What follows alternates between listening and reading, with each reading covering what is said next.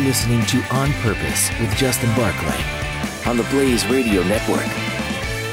Welcome to On Purpose. My name's Justin Barclay, Reformed Radio shock jock turned inspiration junkie.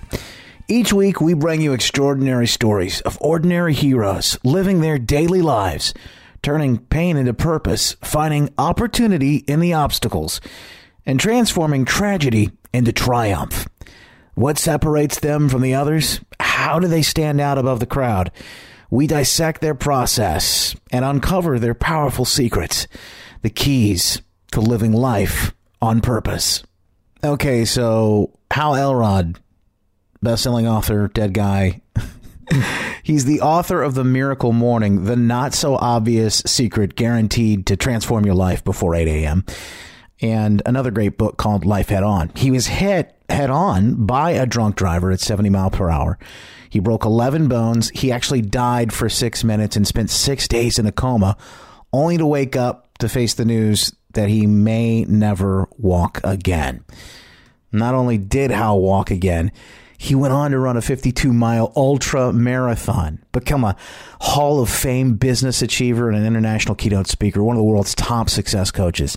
He's been featured in the Chicken Soup for the Soul book series, writes for entrepreneur.com, has appeared on radio and TV shows across the country, and that list really goes on and on. Matter of fact, Robert Kiyosaki, author of Rich Dad Poor Dad, calls Hal a genius and says, quote, his book, The Miracle Morning, has been magical in his life. And that's kind of really what Hal's life has been a bit. Uh, how magical, miracle, these are all words that we could use to describe your experience, your life, and the fact that you're even still here breathing and what you've done with your life.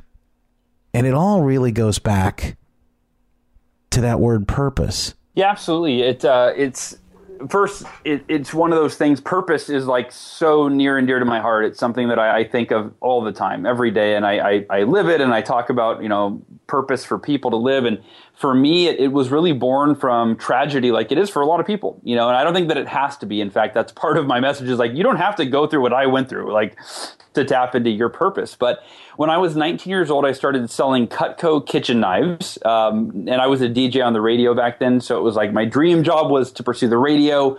Buddy of mine convinced me to try this kind of summer job, and what started as a summer job ended up turning into a six-year career and I'd broken all these company records. And a year and a half into the, the my, my sales career, I was giving a speech at a conference and I got a standing ovation, which the reason that was significant was my dream had sh- kind of shifted through this whole process of being a radio DJ to being the best Cutco rep in the world to I thought I want to be a professional speaker. Like I want to impact people and inspire people. And um, when I got a standing ovation, I, it was very affirming. Like maybe I'm good enough, you know, because we all have that self doubt and that you know that inner voice. And I, but I thought, wow, people like a standing ovation, you know that. Maybe if they think I'm good enough, other people would think I'm good enough. And so it was this really high point in my life that at that time. And I was 20 years old driving i left the speech you know I, I, floated out the door of the of the uh, you know the conference center i was on top of the world and driving home that night in my brand new ford mustang which uh, I, another kind of moment of pride for a 20 year old to go buy, you know, your first brand new car. Sure. And, uh, you know, now I look at this consumerism and I would tell my kids never to do it. But back then I was proud. And, and so driving home in my new Ford Mustang, um, about 1130 at night, it was late at night and I was, the radio was blaring and I was bouncing around the car and, um, that's my last memory. So what I'm going to share with you over the next you know minute or two, I only know this from eyewitnesses and police reports and hospital records. But driving home around 11:37 p.m., give or take, uh, a man I had never met before driving a much larger vehicle. It was a full-size Chevy truck. Uh, he left the bar after he had a couple of beers, and he got on the freeway going the wrong way and I don't remember the headlights coming at me, but they did at around 11:37 p.m. This full-size Chevy truck doing equal 70 miles an hour like I was, we collided head on, 140 mile an hour head on impact. You know, uh, smashed the front of my car, windshield shattered, airbag exploded, and believe it or not, the worst was yet to come. My car spun sideways off the drunk driver, leaving my driver's side door a direct target for the car that had been just three car lengths behind me. And at 70 miles an hour, they crashed into my door of my car. And if anybody's listening, just to kind of get an idea, look over your left shoulder and imagine a car hits you in your door at 70 miles an hour. And the left side of my body was destroyed by the left side of my car being smashed by the other vehicle. I instantly broke 11 bones. Uh, my, my femur, the biggest bone in the human body, broke in half. Hmm. My pelvis broke in three places. My arm broke in half. My um, elbow shattered. I severed my uh, radial nerve. I punctured my lung, ruptured my spleen. My eye socket was destroyed so bad it's all made of titanium now. Uh, my ear was almost completely severed. I don't want to you know get too graphic, but um, and I began to l- lose a lot of blood. Mm. And an hour later, they pulled me out of the car and I was dead. Uh, I was clinically dead for approximately six minutes on the side of the freeway and rushed to the hospital after I was revived. Uh, flatlined twice more in the first couple of days. Spent six days in a coma, and when I came out of the coma, it was to the news that, you know, Hal, you're you've been in a horrific accident. You've got uh, 11 broken bones. You have permanent brain damage. You have no short-term memory. Um, your life's never going to be the same, and you're probably never going to walk again. And you know, it's it's we can get into any details that you want, but I'll just kind of say the rest is, is history, if you will. And um, three weeks later, I took my first step. Um, I had such a positive attitude in the hospital that the doctors thought I was delusional. Let me let me stop you there yeah, because yeah, let me let me pause. Go ahead. I'm sure people are listening to this, you know, and thinking, "Hold on, you've you've just woken up in the hospital to this news, and they're telling you horrific things like you may never walk again. Life is never going to be the same. And you have a different outlook. I mean, was your positive outlook was was that from from the beginning of when they said that or or or not?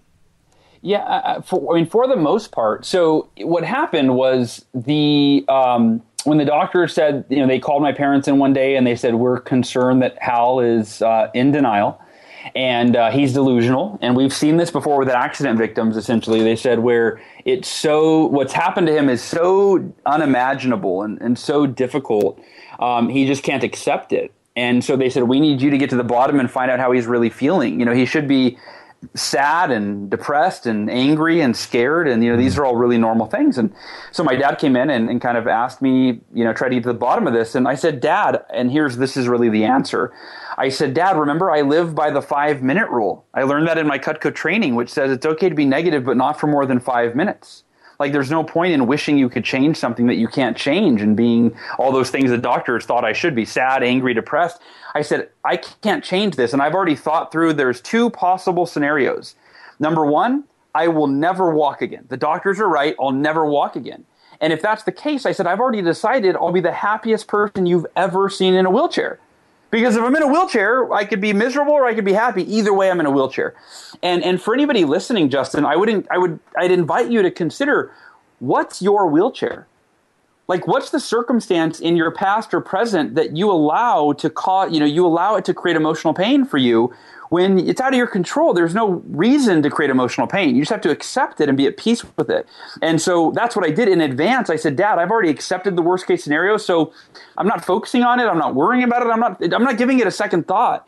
The second possibility though is I will walk again. I don't know when. I don't even know if it's possible. But all my energy goes into what I want while I accept what I don't want. I don't think about it. So I said I visualize walking every day, you know, and, and I don't I don't think it's I pray about it and I don't think it's a coincidence coincidence, Justin, that two weeks later, the doctors came in with routine x rays and they were baffled. They said, We don't know how to explain this, but your body is healing so quickly.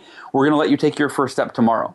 You know, so it went from never walking again to you're going to walk tomorrow. I mean, really, really just pretty incredible. So, so what is that? I mean, it sounds great on the outside, like uh, you know maybe something on a motivational poster or uh, you know like a rah rah motivational business speech kind of thing. But you know, this sounds like this kind of goes a little bit beyond that. Maybe you were dealing with something else. Matter of fact, let's take a good break here. This is a good place for that.